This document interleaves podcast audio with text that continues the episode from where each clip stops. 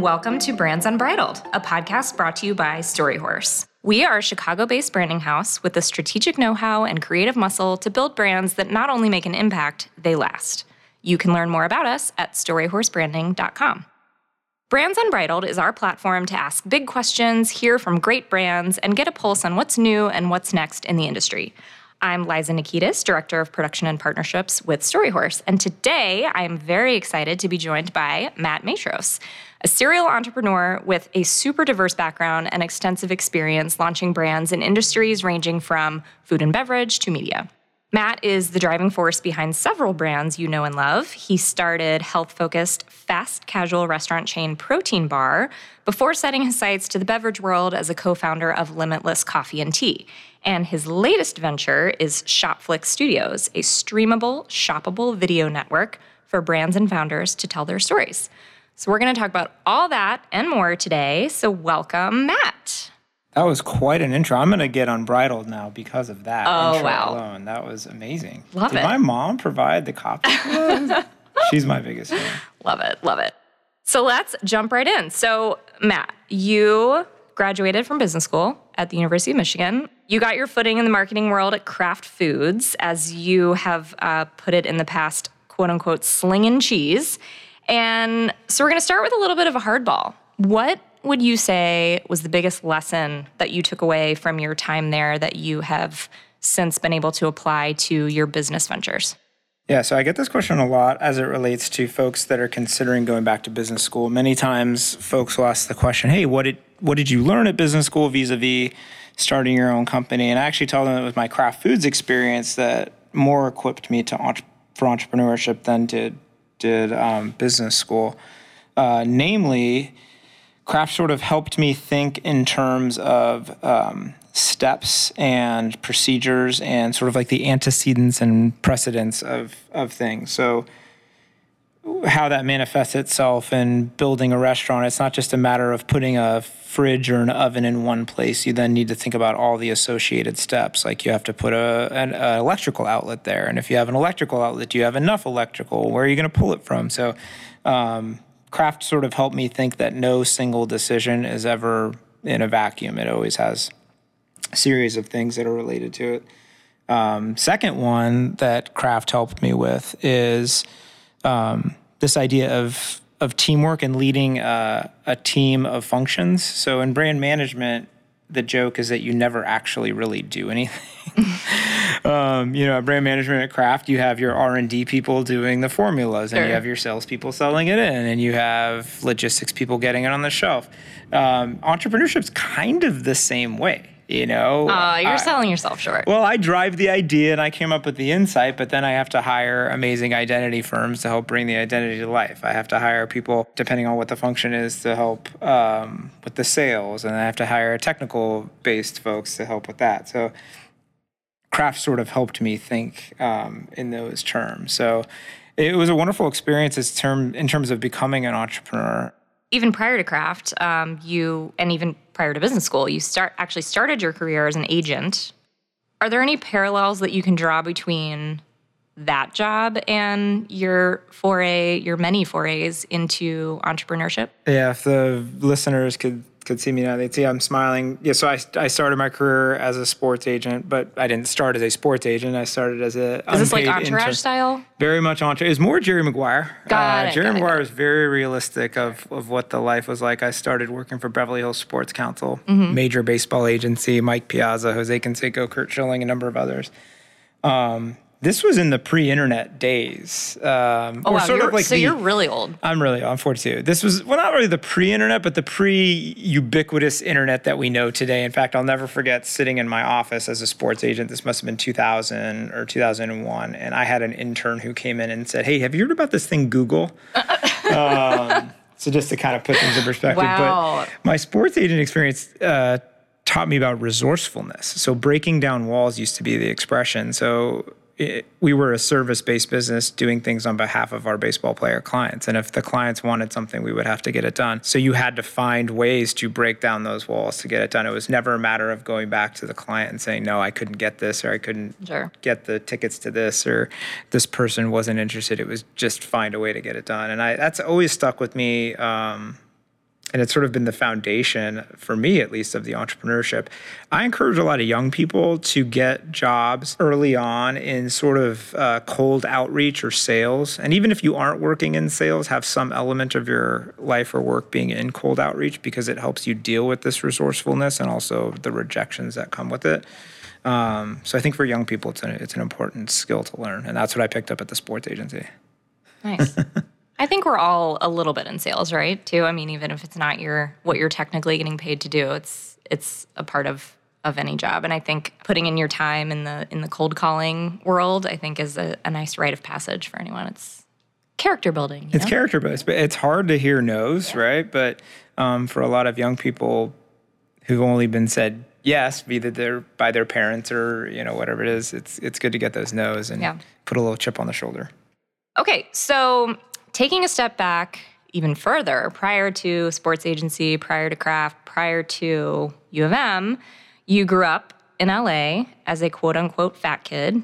And those are, I want to be clear to our listeners, those are your words, not mine. And after your father died suddenly of a heart attack at the very young age of 48, you uh, were inspired to adopt a high protein diet and really uh, began focusing on your health. And once you were well on that path, beginning to train for your first triathlon was when inspiration for the first protein bar restaurant struck. So, can you share a little bit more about how um, you know your interactions with overpriced protein shakes at the gym helped to kind of spark this aha moment for you? Yeah, it's I was the fat kid, and it doesn't help that my name is Matt, which obviously rhymes with fat because kids can be quite Ouch. quite mean. Yeah, Kids are the worst. It was it was hard, admittedly. Yeah. Um, my father did pass away. I was 11. Uh, he was 48. He had a heart attack in the middle of the night.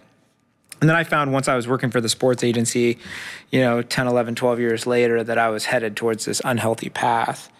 Um, this was in the late 90s, early 2000s, back when Atkins diet, low carb were started, starting to become trends. Um, and I tried it, um, and it worked for me. Ended up losing about 60 pounds in a summer, summer 2001. Uh, fast forward a few years later, then yeah, I was working at Kraft Foods, getting into triathlon. Um, would work out at Lifetime Fitness in Old Orchard, still a beautiful gym. And after working out there every morning, I'd get a a Serious Soy was the name of the drink. Oh, It wow, was you a remember. protein shake, and it was like six bucks. And I'd always get extra protein because they used to put these tiny scoops in. So for like eight dollars, I was drinking these protein shakes. After about a year of that, I started scooping protein into a baggie. I don't know why it took me a year, but it took me a year to finally bring the protein and other supplements to the gym. And then after I'd work out, I would give it to them, and they would um, charge me maybe two dollars for the milk and the banana.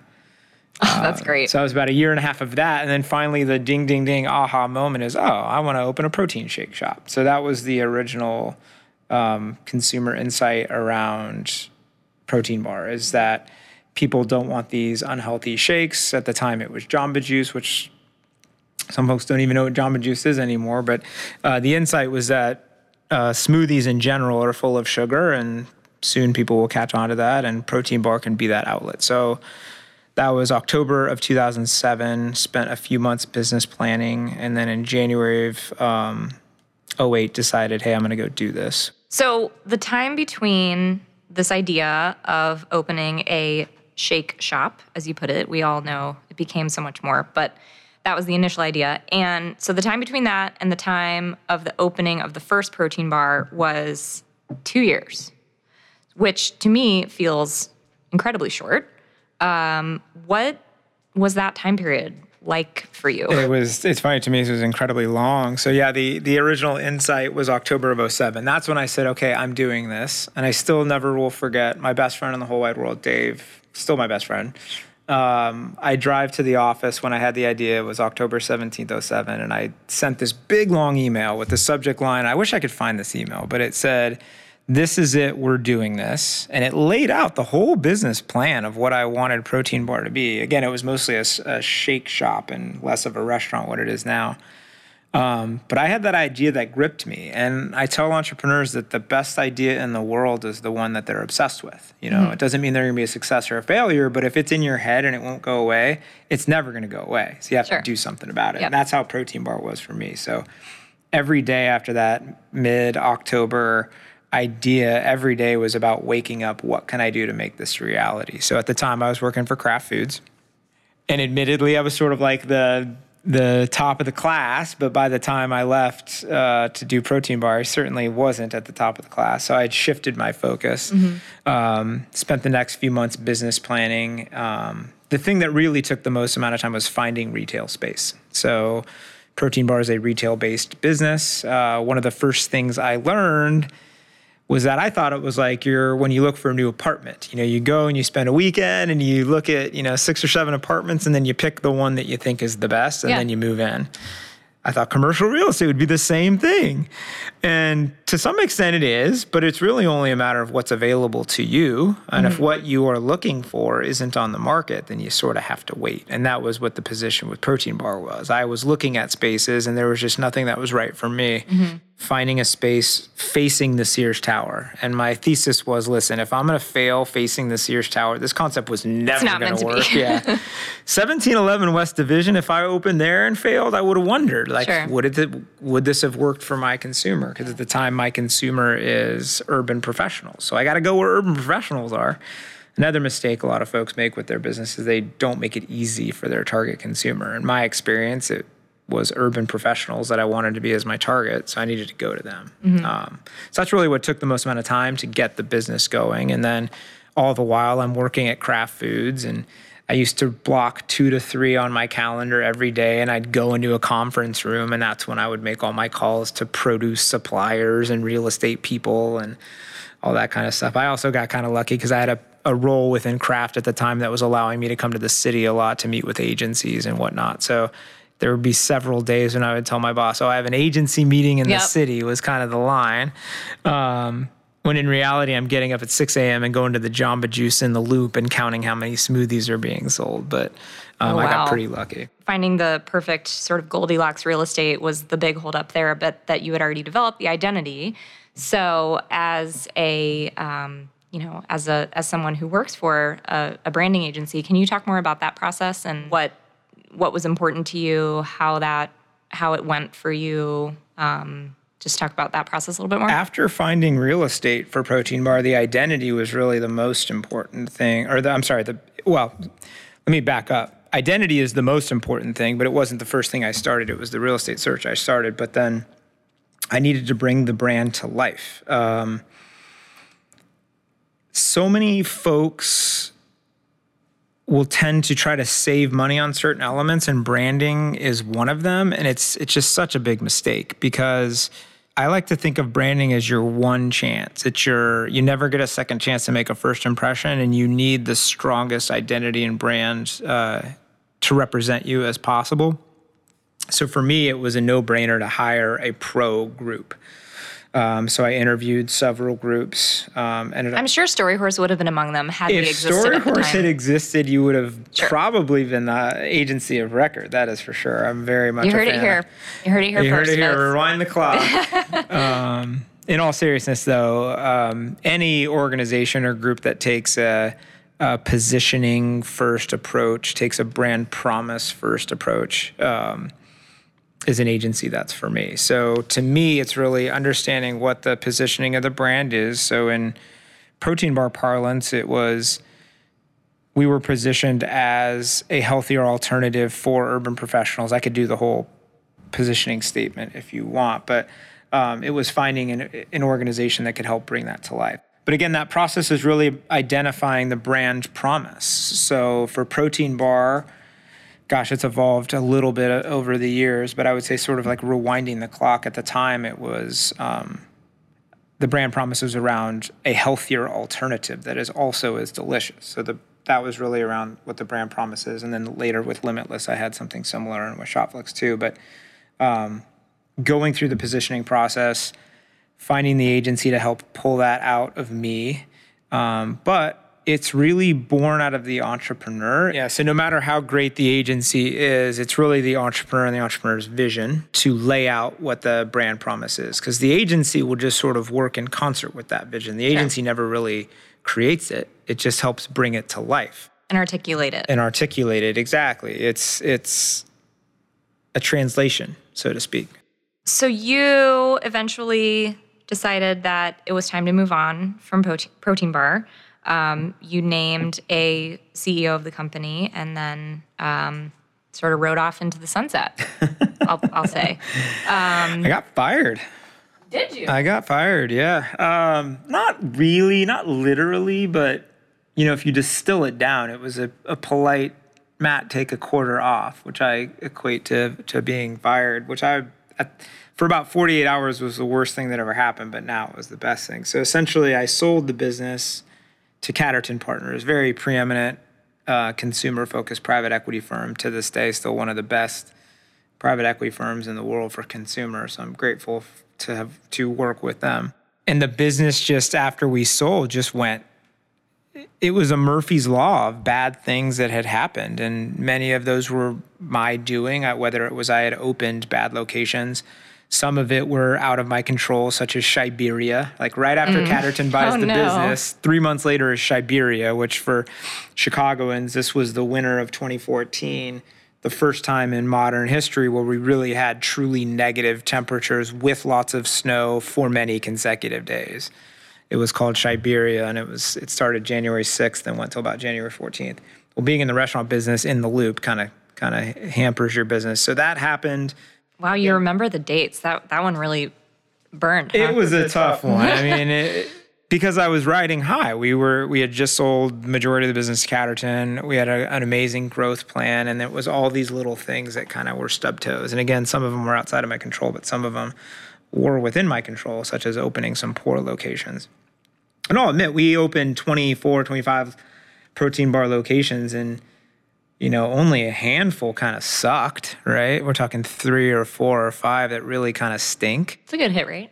Not in restaurants. In baseball, I'd be in the Hall of Fame, right? But in restaurants, you need, really need to be closer to like 90, 95%, especially as you're growing um, and growing so fast and as expensive as our stores were. So because of that, I just knew that the, the, I needed to relinquish control a little bit. And Catterton helped me with that. To Catterton's credit, they said, Matt, you need some help. Do you want us to hire a president of the company who aspires to be the CEO one day? Do you want us to hire you uh, kind of like your number two director of operations, um, or do you want us to just hire you a CEO? And I said, no, let's let's go find someone good, kind of president in nature, and then have that person sort of take over over time. And that's exactly what happened. We recruited a gentleman from Chipotle who came in, and it was pretty pretty apparent early on that it was sort of mom and dad, and that everybody was all the decisions just flowed through Samir, this gentleman. Um, so it just made sense that I kind of got out of the way. So I took five months off, uh, traveled around the world. It was the greatest thing I've ever done. Well, at the time, it was the greatest thing I've ever done. I've since married an amazing woman and fathered a child and started another business. But at the time, it was quite wonderful, and I'm grateful for the experience that I got to got to do that. And but I did, yes, get fired. Well, turned out to be turned out to be a blessing because that trip that you just referenced was where inspiration struck again for Limitless, right in Bali, mm-hmm. I'm not mistaken. So you were motivated there to develop the brand, which, as you have put it, is the cleanest coffee in the world. The brand you officially founded it in March of 2016, and then sold it to Keurig Dr Pepper just shy of four years later. Can you talk a little bit about the inspiration for the brand and then kind of how that inspiration found its way into the look and the feel and the voice and you know otherwise identity of it. Yeah, this is actually a really good identity story because the brand I founded originally wasn't the brand that became what I sold to Keurig Dr Pepper. Not too dissimilar from Protein Bar. In fact, I hate to admit it, but I've kind of been a failure, right? like I started two things that both miserably failed. First was a protein shake shop that f- failed miserably. Fortunately, I pivoted it to a restaurant. And then with Limitless, I started it as a coffee business And now it's water. and now it's a water business. Thank God that it is. Um, but yeah, so I'm in Bali and we had a day off, and I go, gosh, I haven't told this story in a while, but yeah, I'm in Bali on my sort of eat, pray, love trip, doing a doing a yoga retreat with a bunch of middle aged women from all over the world. You're in Bali getting fired. I'm in Bali after getting fired, and we had a day off, and I. Um, Someone said, "Hey, we're gonna go check out this coffee farm down the street. They sort of do tours, and it's kind of a neat thing. And a lot of people don't realize that Java is an island in Indonesia. So obviously, Indonesia produces a lot of coffee. So we go to this coffee farm, and I never really thought too much of it, but at the time, because I was just a fan of Howard Schultz, and I didn't even really drink coffee, but I wanted to sort of see how it was done. And it, it was an interesting process. It was what was what's called a wet wash process of coffee beans. Again, didn't really think much of it, and then returned to the United States, and this was when Bulletproof Coffee was um, was making hay, and they were claiming brain performance because of a clean coffee bean. And I said, I know exactly what they're talking about mm-hmm. because I saw a clean farm. I went to a farm that, in the world of coffee, there's two types of processing there's wet wash, or the beans sit out and sort of ferment. And it's in that fermenting process they collect mold and toxins and what have you. Well, it's the wet wash process that produces a much, like, literally cleaner product. I said, all right, well, I'm gonna I'm gonna do that. I want to bring this clean coffee to the masses in the same way that Bulletproof was. So that vision of being in the coffee business was always meant to be sort of omni-channel in nature. You know, coffee is a business that's convenience focused. So let's get to the drinker with stores, right? Starbucks. Let's get to the drinker through wholesale. Let's go into their offices. Um, and let's get to the drinker in consumer packaged goods and grocery stores. So that was always sort of the big picture. I started with office coffee, a beautiful business, doing a couple million bucks of kegs into offices. It was a wonderful business. Our very first customer was the Chicago Cubs, right into the clubhouse on opening day of the 2016 season. That was the year they won the World Oh, Series. So, of course, Chicago can thank Limitless Coffee Oh, for sure. their assist. All you're doing. Well, I mean, if you look at the data, never had the Cubs drank limitless coffee and never had they won the World Series. And then the season that they bring it into the clubhouse, they win it all. So Chicago, you are welcome. So that was a beautiful business into offices and wholesale. Then I opened coffee shops and then I launched consumer packaged goods into grocery stores, which was a huge failure. Huge, huge, huge failure. That failure was defined by my friend Peter Rahal from RX Bar always says you got to fish where the fish are biting. Um, and in the world of refrigerated cold brew, it just wasn't a very large category. There's not a lot of fish biting.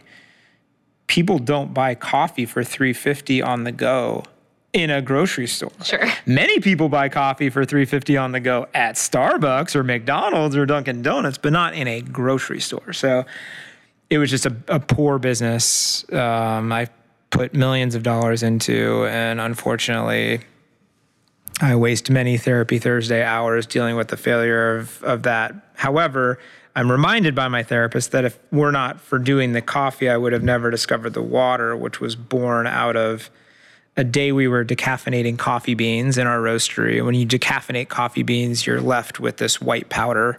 That white powder is pure caffeine. It gets extracted from the bean. Um, and it looks like many other pure white powders, as you can imagine. So I sprinkled it into my LaCroix and drank it and was like, wow, I feel great. I mean, I couldn't sleep till like Wednesday, but I felt amazing. And this was in I the- didn't blink for I didn't three blink hours, Forever, yeah. And this was in late 2017. This was when LaCroix was riding high. LaCroix was everywhere, but no one was doing a caffeinated LaCroix. So I said, aha, I will do it. Um, I spent the first month of 2018 cold calling bottlers and manufacturers all across the country. Uh, left a voicemail for the plant manager of the. there's a Dr Pepper plant in suburban Chicago. They just left a voicemail for the guy Dan Graham. Um, three weeks later, the head of manufacturing for Keurig Dr Pepper called me back, and long story short, Dr Pepper ended up producing our product. Okay. So they were my co-packer. And then I got a, a string of fortunate events, starting with Dr. Pepper agreeing to be my co-packer happened, which worked in my favor. The first fortunate event after launching the water in May of 18 was the buyer of Walmart, the be- the beverage buyer, emerging beverage buyer, a guy named Todd Wetmore. Um, guy changed my life. He had our product and said, "Hey, come on down to Walmart and let's talk." So I flew down to Walmart And he says, Listen, this, your product's great. Never seen anything like it. We want to put you into Walmart. I said, That's amazing. Like 100 stores as a test? He's like, No, no, we want to put you in Walmart. I'm like, Great, like a thousand stores in the Midwest? He's like, No, we want to put you into Walmart, 4,400 stores. I reached my hand out and I said, I accept. Um, so that was, you know, life changing wow. luck, stroke of luck number one. Um, so then we get into Walmart and it, it starts moving. All the while, Dr. Pepper sees that this guy, Matt, keeps calling and ordering water. like, what is going on? This guy's got something going on. So we started talking to Dr. Pepper from a distribution perspective. Maybe they can distribute the product, maybe they can get involved in some other way. And then lucky stroke of limitless luck number two came when Coca Cola announced in whatever year that was, November, whatever the year, 2018, that they finally are coming up with their answer to bubbly. Mm-hmm. Which was the answer to LaCroix. And Coke is finally doing it. They're coming out with their, and their industry knew Coke was going to do something. They couldn't sit back and, and watch and sparkling water. And they had tried doing something with smart water sparkling. It just didn't really work. Dasani sparkling wasn't really working. They needed a canned sparkling water. Because Coke is AHA, right? Coke is so that was the announcement. Yep. Was there, there, there, Coke is launching AHA as the brand. But the stroke of luck for me was that not only are they announcing AHA as the brand, but two of the SKUs are caffeinated. And oh, by the way, they have 35 milligrams of caffeine. So that was just a big validator for me. So yeah. that's when I got on the phone and said, Dr. Pepper, all right, you know, time to poop or get it's off ready. the pot. Yeah. So long story short, sold the brand to Keurig, Dr. Pepper. But circling back, biggest all time circle of all time right now. You had asked about the branding. Part of the reason why the branding was important, which allowed me to pivot, was because we were never a coffee brand. Limitless was always about best self. So our brand promise was around best self. Coffee just happened to be the conduit at the time. But when I started the water, I could have easily changed the brand. Uh, done something else. From an investor perspective, it probably would have been better for me because I would have had an unencumbered um, investment. But Limitless worked because we inspired best self, and that brand promise really fit. It allowed me to switch um, to the water. Same with Protein Bar. Protein Bar had a similar thing. It wasn't just around protein shakes; it was really around all things protein. And now, uh, and now, Protein Bar is Protein Bar and restaurant now too, right? Yeah, Protein Bar yep. Kitchen, uh, kitchen PBK. Kitchen. They added the kitchen. Gosh, we tried so many things. We tried changing it. We tried opening a restaurant called Thrive 360 you know, because for years it was always a, the name was always so divisive. People either love it, they hate it. Um, it wasn't until we Protein Bar opened in Denver and DC did we realize how perhaps troubling the name could be. People just didn't know what it was. In Chicago, we had had the years of guerrilla marketing and what have you, um, but in new markets, it was tough. People. I always just, thought it was clever because it, you know, like a protein bar that you eat that's one thing. So people will walk in looking for, like, thinking it was a GNC. Mm-hmm. Like, oh, do you actually sell protein yeah. bars? So that was one. Like, there was all sorts of different things that. So we had to do something, and we had tried a bunch of, or we had tried a different name, the Thrive 360. That didn't work, and as simple as just adding kitchen to yeah, the name. there you go. Who knew? Who knew? People then knew that it was a food place. Fast forward to the spring of 2021, which is just a few short weeks ago, to be exact. You ventured out of the food and beverage space as the founder of Shopflix, which, as I mentioned in the tee up, is a streamable, shoppable video network. Say that five times fast, where brands and founders can tell their stories. And I'd love for you to share the story because I think it's a great one about how uh, your stroller search process led to this idea. Yeah. So much like Protein Bar was born out of a problem that I'd had for myself that I needed to solve. Same with Shopflix. So it, I just sold Limitless to Keurig Dr. Pepper. Uh, I still work for them as a consultant, helping with the brand and other things. But after selling to them January 2020, I'm you know working to integrate the brand, flying all around, and then obviously COVID hits, and that put the kibosh on travel. Um, my wife and I then get pregnant, or my wife gets pregnant. That's you know COVID summer, so we're a total COVID baby household.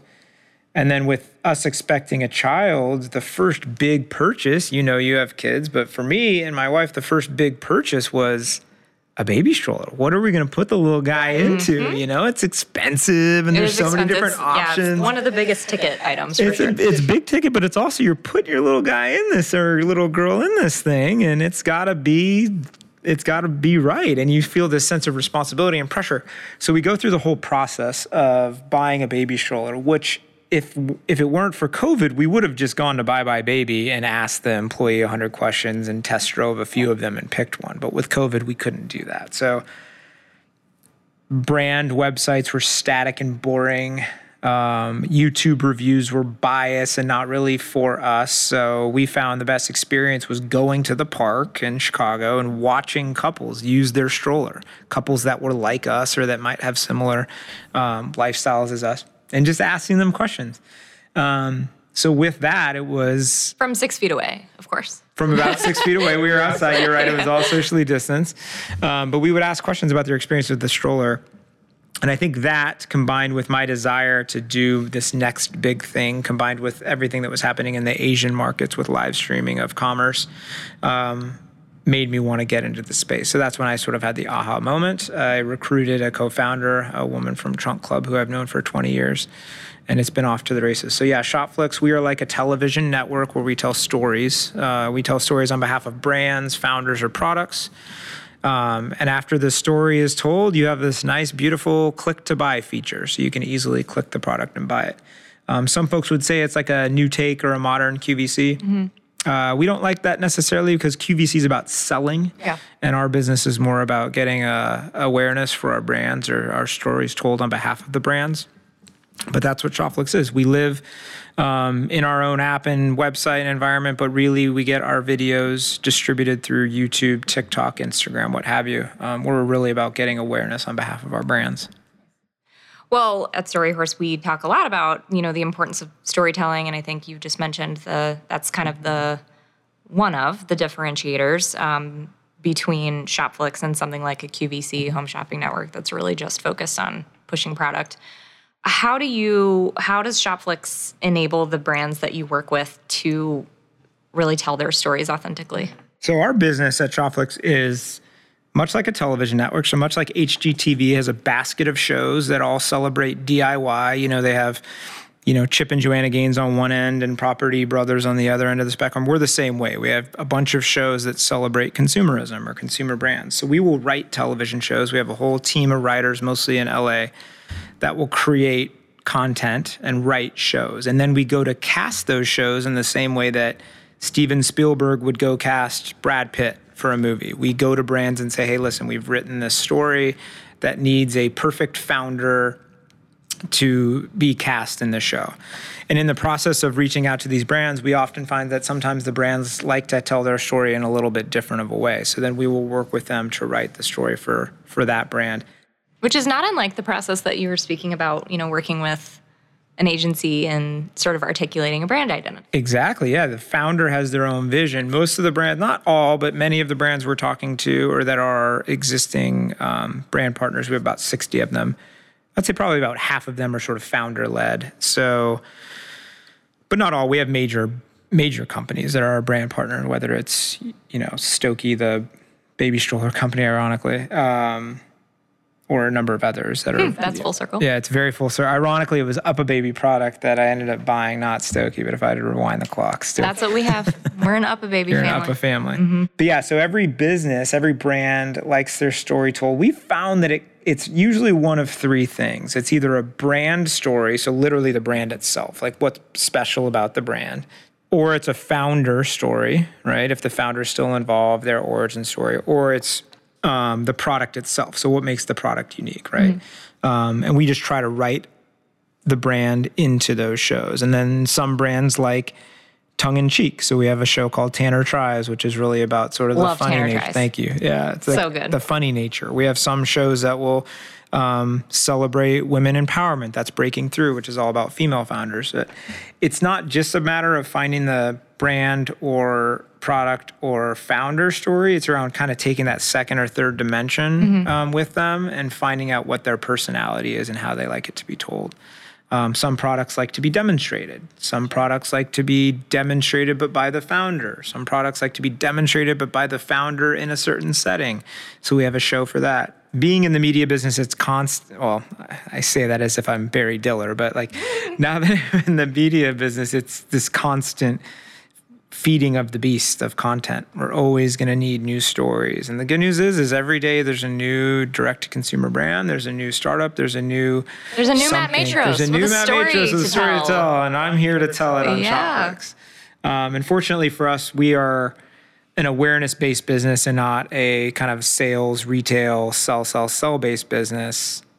So our motivations are different. We just want awareness for our brands. We want our brands to get hundreds of thousands of views on their videos so that that translates to whatever their conversion metrics are um, versus some of the QVCs of the world, which are sell, sell, sell, sell, sell. So we're a little different. That's exciting. And it sounds like it's really taking off. I mean, you officially launched in March. June 9th, uh, Women's Wear Daily wrote a piece on us. It was sort of like our big announcement. Uh, we started selling to brands in March and started creating content Sure. and producing shows either here in So you Chicago or remote. a, bank to, to launch with. Exactly. I joked that when you know Netflix obviously didn't start as what they are now, but when Netflix, as we know it, went live, they didn't just have you know Jaws and the Police Academy movies. They had a bunch of movies, and we kind of were the same way. We Yeah. wanted to have a catalog of content. Right Yeah. now, I think we're up to about thirty or so pieces that are finished and produced, with another, gosh, two dozen or so in post production that are we're ready to drop. Um, we have amazing hosts. Uh, some of our hosts are influencers. Some of them are traditional television talent like Tanner. And then we find the, the way the brand wants to be told. Some of them want to be told by an influencer. Some of them want to be told with a little bit more nuance or art or craftsmanship to it. So everybody's different. Well, I've downloaded the app. So Thank you for that. We look forward to selling you a thousand Yeti coolers. Love it. So, Matt, we at Storyhorse love brand taglines, but we also love personal taglines too. So, not sure your level of familiarity with the Real Housewives franchise, but um, along those lines of their sort of intro, uh, you know, opening credits, if you had a personal tagline, and maybe you do, what would it be? It's funny, I'm not familiar with how the taglines work within the Real Housewives. And as I told you before we got on here, I have a few that, that sort of resonate with me depending on the mood. I always tell entrepreneurs to find what they're best in the world at. So I like to think that every human on this planet is the best in the world at something. And that's what he or she needs to find. Sometimes folks find that very early on in their life. Sometimes it takes folks many decades. I was pretty fortunate that, to me, I think what I'm best in the world at is understanding a consumer white space and then executing something against it. Um, so I would say my personal tagline is is find what you're best in the world at and pursue it, you know, without apologies. It's quite a tagline. That would be a that's, that's a long bumper sticker. That's a long bumper sticker, but I like it. And don't be afraid to fail. And don't be afraid to get fired. Maybe. Or may, yeah, or maybe it's fail hard, fail fast. There you go. right? Yeah, so yeah, don't yeah. be so rigid. But All right, so you get two. There you I go. get to. All right. Well, that wraps it up from us today on this episode of Brands Unbridled. Thank you, Matt, for joining us. This was wonderful. I like telling my story, especially to storytellers. Love it. Look at that full circle comment. well, thanks for joining us, and thank you to all of our listeners. We'll catch you next time.